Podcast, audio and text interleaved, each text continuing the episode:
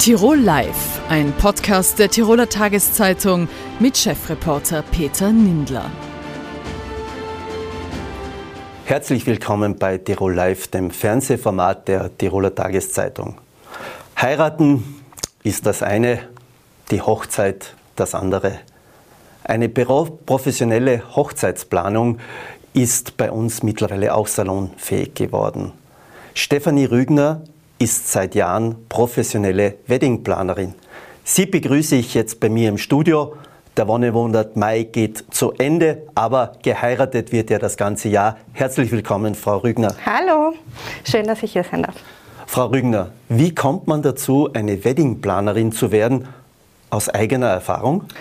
Nein, ich bin selber nicht verheiratet, lebe seit Jahren in wilder Ehe und plane lieber Hochzeiten von anderen. Ähm, es ist eigentlich ganz ähm, banal gewesen, ein Kindheitstraum. Ich habe schon als kleines Mädchen immer gesagt, ich plane mal Hochzeiten. Da hat dann jeder gesagt, den Beruf gibt es überhaupt nicht. Jahre später bin ich dann in die Hotellerie gegangen, habe da schon immer viel mit Hochzeiten zu tun gehabt und in der Karenz habe ich dann gedacht, jetzt oder nie und habe mich dann selbstständig gemacht als Hochzeitsplanerin. Das war 2008 und bin mittlerweile also schon seit einigen Jahren in Tiroler Markt. Jetzt hat man ja Weddingplanerin äh, so ein bisschen aus den Filmen.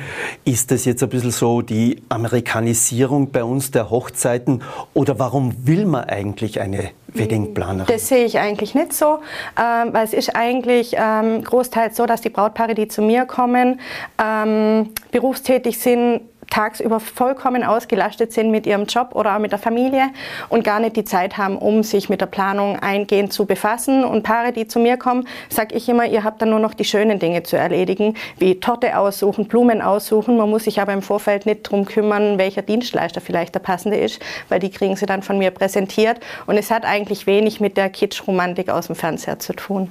Also eher, man hat keine Zeit und mhm. will trotzdem die perfekte Hochzeit. Genau, ja. Ist das der Anspruch, den man gegenüber Ihnen äh, äußert? Ja, Perfektion mit Sicherheit, aber das ist natürlich immer im Auge des Betrachters. Ähm, natürlich gibt es Bräute, die jedes i-Tüpfelchen richtig haben wollen, aber andere legen einfach bei der Perfektion darauf Wert, dass sie den für sich perfekten Tag haben. Und der sieht einfach bei jedem Brautpaar anders aus. Und das muss man versuchen rauszukitzeln und dann zu schauen, was passt zu dem Brautpaar und dass das an dem Tag glücklich ist. Gibt es da auch so etwas, wo man sagt, ähm, naja, Weddingplanung ist das eine, die Kosten das andere? Äh, sind die Kosten ein Thema? Die sind mit Sicherheit ein Thema ähm, und man muss dann natürlich auch immer schauen, dass die ganze Hochzeit in einem gewissen Rahmen bleibt und es muss natürlich auch von Beginn an äh, abgesteckt werden, in welche Richtung das Ganze gehen soll, weil man natürlich ein gewisses Grundbudget braucht, um auch eine Planerin zu nehmen, ganz, ganz klar. Ähm, es gibt aber auch durchaus kleine Hochzeiten, wo das Budget vielleicht nicht ganz so hoch ist wie bei großen Hochzeiten, die sich aber durchaus auch einen Planer nehmen. Beim Budget, was ist so, was sagen Sie, ist derzeit so die Bandbreite? Ähm, ja, gerade für die Planung, wenn man Komplettorganisationen ähm, heranzieht, fängt man bei ca. 4.000 Euro an. Es gibt kleinere und auch natürlich größere Pakete, je nach Wunsch des Brautpaars.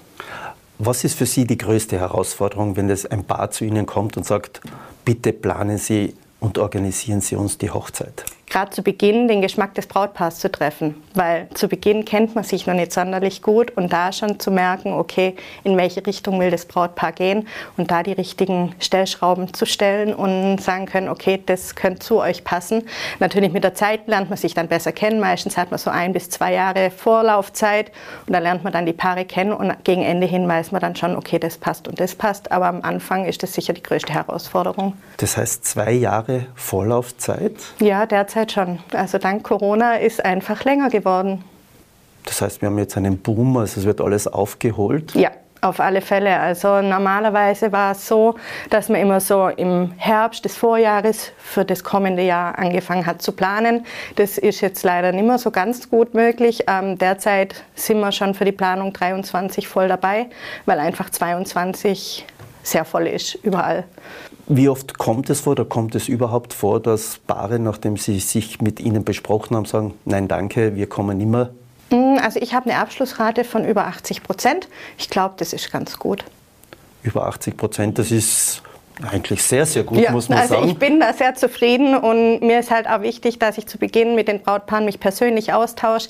Also ohne persönliches Gespräch mache ich auch keine Angebote, weil ich finde einfach, gerade bei der Planung muss die Chemie zwischen einem stimmen und wenn das nicht passt, kann man so dann ein bisschen aussortieren auf beiden Seiten. Aber ich sage, wie gesagt, über 80 Prozent Abschlussrate kann man, glaube ich, ganz zufrieden sein.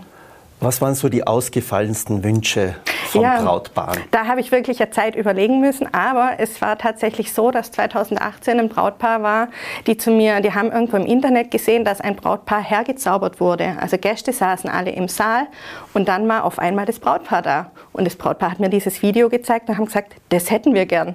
Und da habe ich erst mal geschaut, okay, wie machen wir das?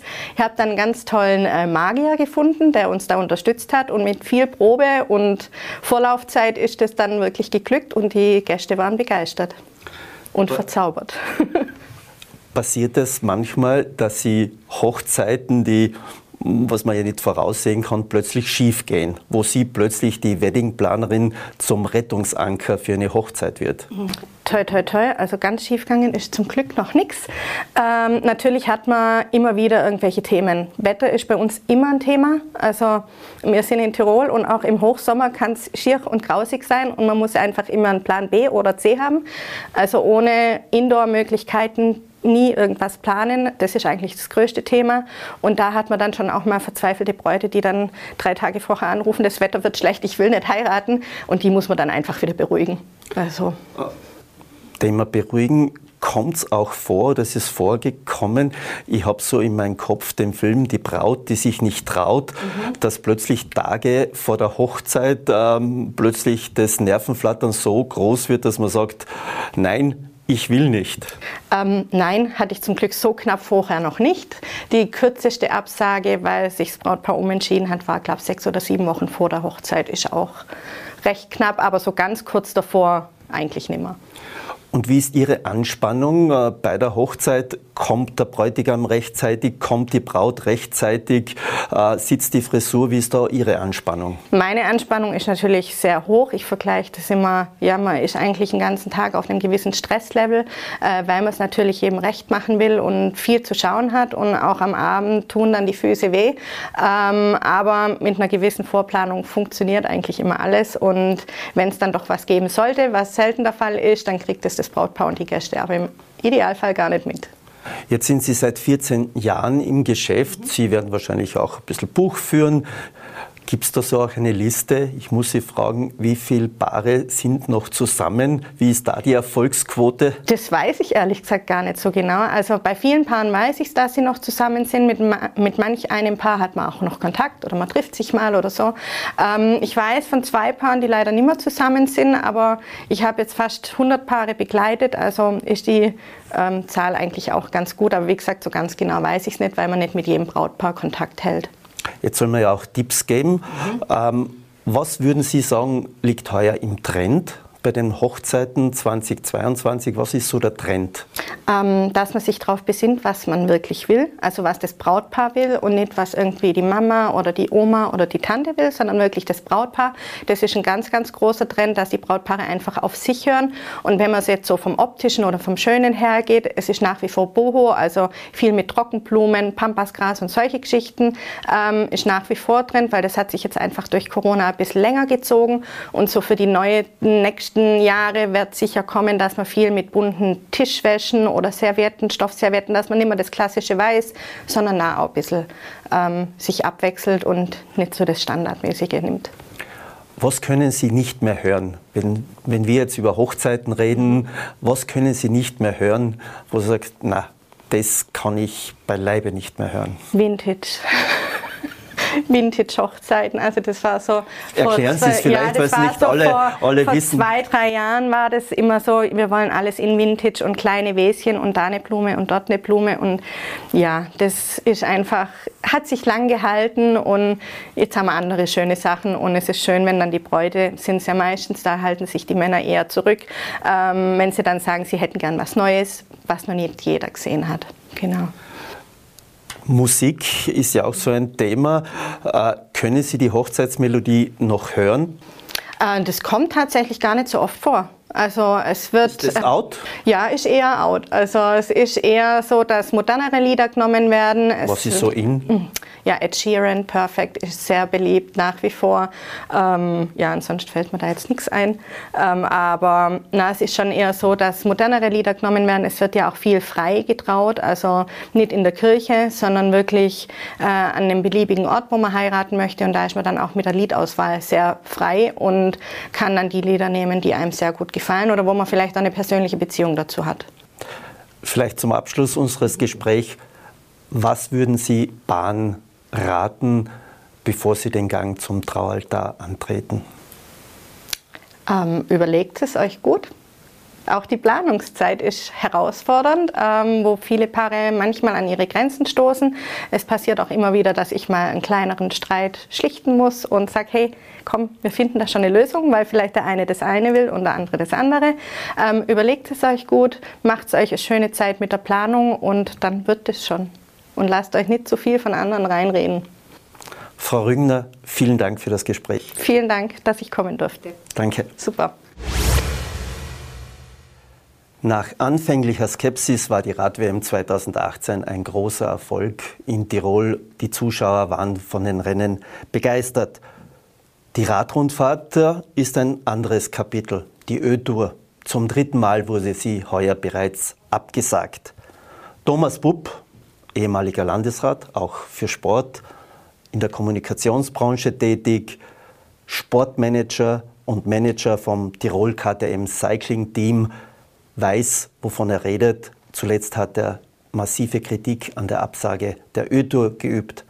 Heute begrüße ich ihn bei mir im Studio. Herzlich willkommen, Herr Bupp. Herzlich willkommen. Danke für die Einladung. Thomas Bupp, derzeit radelt der Giro. Äh, was sagen Sie zu den Leistungen des Osttirolers Felix Gall und vom Münsterer Patrick Gamper? Also fangen wir vielleicht beim, beim Münsterer Patrick Gamper an, den ich ja sehr gut kenne. Er ist immerhin drei Jahre bei uns im Team gefahren. Genau. Äh, macht dann einen ganz einen tollen Job beim Giro. Man muss immer wissen, welche Aufgabe der Patrick zu erfüllen hat. Er ist ja nicht beim Giro, um Etappen zu gewinnen oder aufs Gesamtklassement zu fahren, sondern die drei Kapitäne von Bora Hans Grohe bestmöglich in die Berge hinein zu begleiten. Und den Job macht er wunderbar. Bora Hans Grohe führt im Moment in der Teamwertung beim Giro. Der Jay Hindley ist auf Platz zwei, ich glaube drei Sekunden hinterm Carapaz. Kaldermann gut äh, positioniert, Kemner fährt eigentlich jeden Tag wunderbare Etappen und dann gibt es noch den Emanuel Buchmann. Also der Patrick Kamper macht das hervorragend. Äh, der Felix ist, glaube ich, sehr ambitioniert und mit großen Erwartungshaltungen mit in den Giro. Großen? Glaube ich nicht. Nach nein. der Tour der Alps? Nein, war berechtigt. Ich meine, was mir gefällt beim Felix, der hat ein unheimliches Selbstbewusstsein äh, gewonnen nach dem Wechsel äh, von seinem DSM-Team jetzt nach Frankreich und das war richtig, dass er, dass er sich was vorgenommen hat für den Giro auch wenn es jetzt vielleicht in den ersten zwei Wochen nicht so aufgegangen ist, wie er es sich vorgestellt hat. Ich meine, der Giro geht noch ein paar Tage. Sein Vorteil, er liegt so viele Minuten im Gesamtklassement hinten. Also wenn er vielleicht einmal den Sprung in eine gute äh, Fluchtgruppe schafft, ist vielleicht nur ein Top-Ergebnis äh, möglich. Ansonsten Felix Gall, ganz eine tolle Entwicklung gemacht. Mich freut es äh, für ihn, dass vor allem heuer mit dieser Tour auf die Alps ihm jetzt noch einmal so richtig der Knopf aufgegangen ist hat da die Rad-WM 2018 auch was bewirkt? Mir kommt vor, äh, ein bisschen ja, aber es herrscht ein bisschen Stillstand. Rad-WM, ja, Stillstand ist ein gutes Thema, Herr Nindler. Äh, wunderschöne Erinnerungen an die Rad-WM. Es war, glaube ich, eines der schönsten Sportfeste im Sommer, die wir in Tirol feiern durften. Zigtausende begeisterte Menschen an der Straße. Tolle Werbung fürs Land. Äh, Bilder, die um den Globus gegangen sind. Ähm, ich habe mal so kritisch angemerkt, wenn die Schriften hinauf nach Altrans und äh, zur Batschakofel-Talstation verblassen, dann das ist war ein Jahr später. Das war in etwa ein Jahr später, eineinhalb Jahre später, dann ist auch die Rad-WM mehr oder minder Geschichte. Ich finde es zum Beispiel wahnsinnig schade und es ist für mich so eine, eine Lieblosigkeit, die man erkannt hat, dass mit den Verblassen der Schriften die Rad-WM aus dem öffentlichen Raum verschwunden ist. Wenn man sich vorstellt, mit dieser Höttinger Höll haben wir, glaube ich, einen der ikonischsten Anstiege von allen Radweltmeisterschaften also, zusammen. Das war die schwierigste genau. Rad-WM, weil es ja eigentlich eine Berg-WM genau. unter Anführungszeichen Ikonisch gewesen mit diesen 28 Prozent der Highway to Höll. Jede andere Stadt hätte es vielleicht vom, jetzt umgelegt auf Innsbruck, vom Goldenen Dachel, vom Landestheater irgendwie ausgeschildert. Da geht's zur Hölle.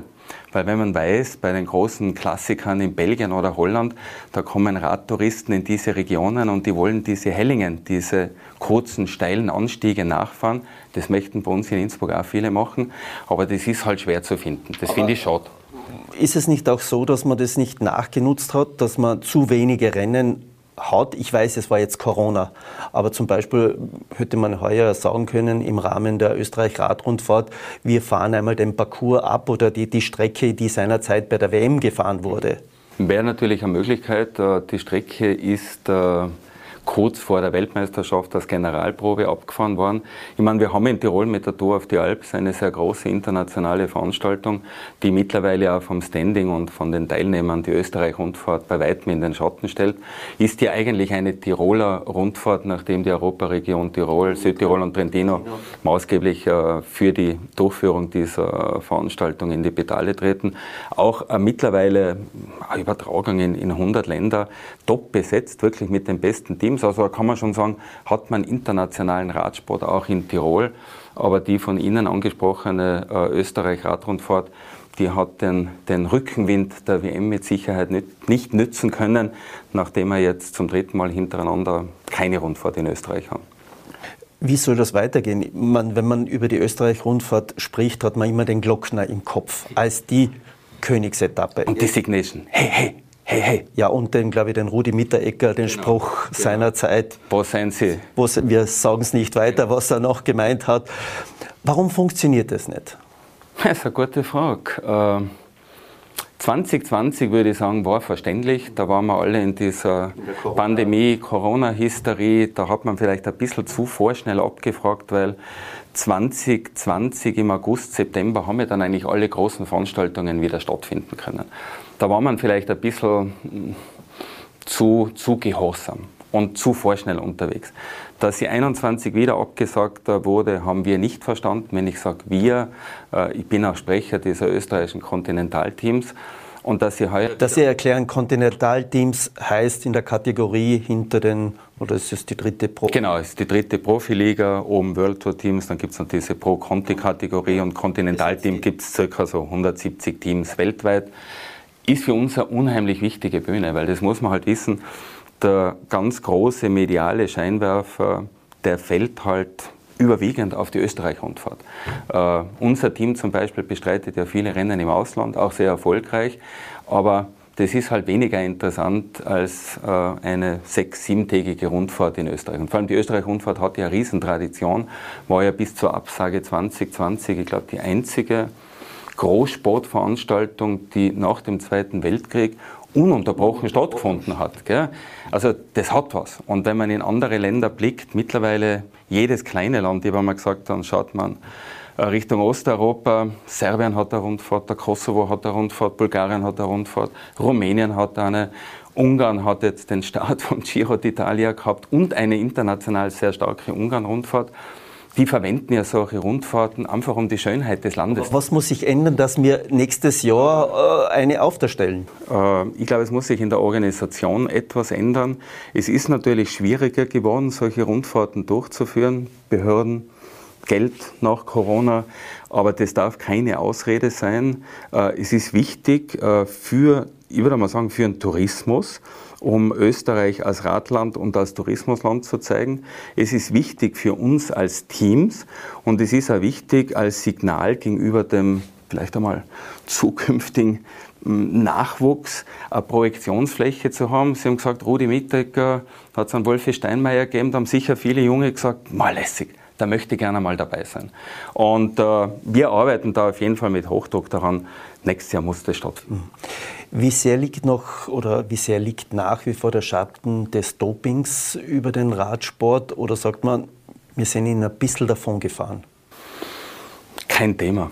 Also wenn man äh, Corona als Argument hernimmt, um eine Österreich-Rundfahrt äh, nicht durchzuführen oder nicht in den Radsport zu investieren, dann ist das halt einfach, ich sage mal, so ein 0815-Argument, um eine Diskussion darüber von vornherein abzuwürgen. Das ist kein Thema. Äh, dann dürfte überhaupt keinen Spitzensport unterstützen oder keine Spitzensportveranstaltungen durchführen. Der Radsport hat aus seinen Fehlern gelernt vor allem 98, Sie erinnern sich noch, Festina-Skandal bei der Tour de France, äh, ist sicherlich einer der meisten kontrollierten Sportarten. Und es ist jetzt auch äh, eine andere Fahrergeneration, die bei diesen naja, Internet... Stefan Denifel hätte noch dieser Generation angehört. Stefan Denifel hätte noch dieser Generation angehört, mit knapp über 30. Schade. Wie würden Sie den Stellenwert zum Beispiel Ihres Radteams im Sportland Tirol einordnen? Unseren Stellenwert? Ich würde sagen, den sollen andere beurteilen. Gell? Aber wie fühlen Sie sich dabei, wenn man eigentlich nur über einen Club, der pleite geht, äh, Wacker Innsbruck redet. Wir haben Wattens, das super spielt, aber keine Zuschauer hat. Äh, wir haben Weltcuprennen, nordische. Wo würden Sie sich da selbst positionieren oder wo sagen, fühlen Sie sich wertgeschätzt? Wohl, fühlen wir uns auf jeden Fall. Äh, wenn ich es aktuell sagen darf, weil wir heute eine, eine Presseinformation äh, rausgelassen haben. Wir haben jetzt eineinhalb Jahre einen jungen Slowenen gehabt. Der jetzt gewechselt genau, ist. Mateusz Goveka fährt ab 1. Juni bei Bahrain Victorious, einem der größten Teams. Michael Landa, derzeit drittplatzierter beim Giro d'Italia. Das ist die große Wertschätzung, die wir seit Jahren äh, bekommen, dass jedes Jahr ein, zwei, drei Fahrer ein Ticket für die World Tour bekommen. Wir haben mittlerweile in Europa einen unheimlich guten Ruf als Ausbildungsteam und als Sprungbrett für Talente eine Radprofikarriere anzustellen. Patrick Gamper beispielsweise ist auch direkt von uns zu Bora Hans Grohe gewechselt. Dann, glaube ich, sind wir ein wichtiger Botschafter für das Thema Radfahren. Wir bestreiten Rennen, ich würde jetzt mal sagen, hauptsächlich in Zentraleuropa, kann auch mal weiter weggehen. Wir waren in China, wir waren in Südkorea, wir waren in Katar, wir waren in Afrika mal. Na, also ich glaube, die Wertschätzung bekommen wir und wir sehen uns schon als wichtigen Bestandteil des, äh, sage mal, sportlichen Umfeldes des Landes Tirol. Zum Abschluss vielleicht noch eine Frage. Ähm, vor Jahren ist immer wieder herumgegeistert eine erste Etappe der Tour de France in Tirol. Gibt es solche Pläne noch oder gibt es solche Pläne auch für ein Giro, mhm. dass man sagt, äh, damit können wir es noch ein bisschen anstoßen mhm. wieder? Äh, gutes Thema, äh, kann man ja ruhig sagen. Äh, nachdem wir, es hat einmal die Idee gegeben, einen Grand Depart nach, äh, nach äh, Tirol zu holen. Können Sie das erklären, Grand Depart? Grand Depart, also der, der, große Auftakt, der große Start, lässt sich mittlerweile die ASO, also das ist die Organisation, die Agentur, die den, äh, die, die Tour de France organisiert, richtig versilbern. Das kostet schweres Geld. Äh, man sieht ja, das ist ja ein Exportgut. Giro d'Italia geht nach Ungarn, Tour de France steuert heuer in äh, Kopenhagen. Da waren wir vorstellig in Frankreich beim Monsieur Prudhomme, das ist der Chef der Tour de France. Und der hat dann gemeint, ja, er notiert das einmal, aber vielleicht Ende der 20er Jahre. Also wir reden da von 26, 27 kommt man zum Zug, weil es schon so viele Interessenten gibt. Und nachdem das nicht möglich war, äh, hat man ihm umgeswitcht und gesagt, dann machen wir eine Radweltmeisterschaft. Äh, es gibt schon Überlegungen, den Giro wieder nach Tirol zu holen. Ich glaube, das letzte Mal war das 2009, mhm. noch mit einem Lance Armstrong im Trikot von Astana. Äh, von Osttirol nach Innsbruck gefahren. Start dann in Innsbruck am, am Rennweg war schon. Steuerl damals Franz Steuerl, Mastermind, Mastermind, ja, immer noch, ja, nach 13 Jahren. Äh, Giro, glaube ich, ist eher machbar als Tour de France. Tour de France ist weit weg, gell, weil man aber Giro ist machbar. Ja. Herr Bupp, vielen Dank für das Gespräch. Tirol Live können Sie wie immer auf dd.com nachsehen und überall, diesmal am Rad, natürlich nachhören als Podcast. Vielen Dank.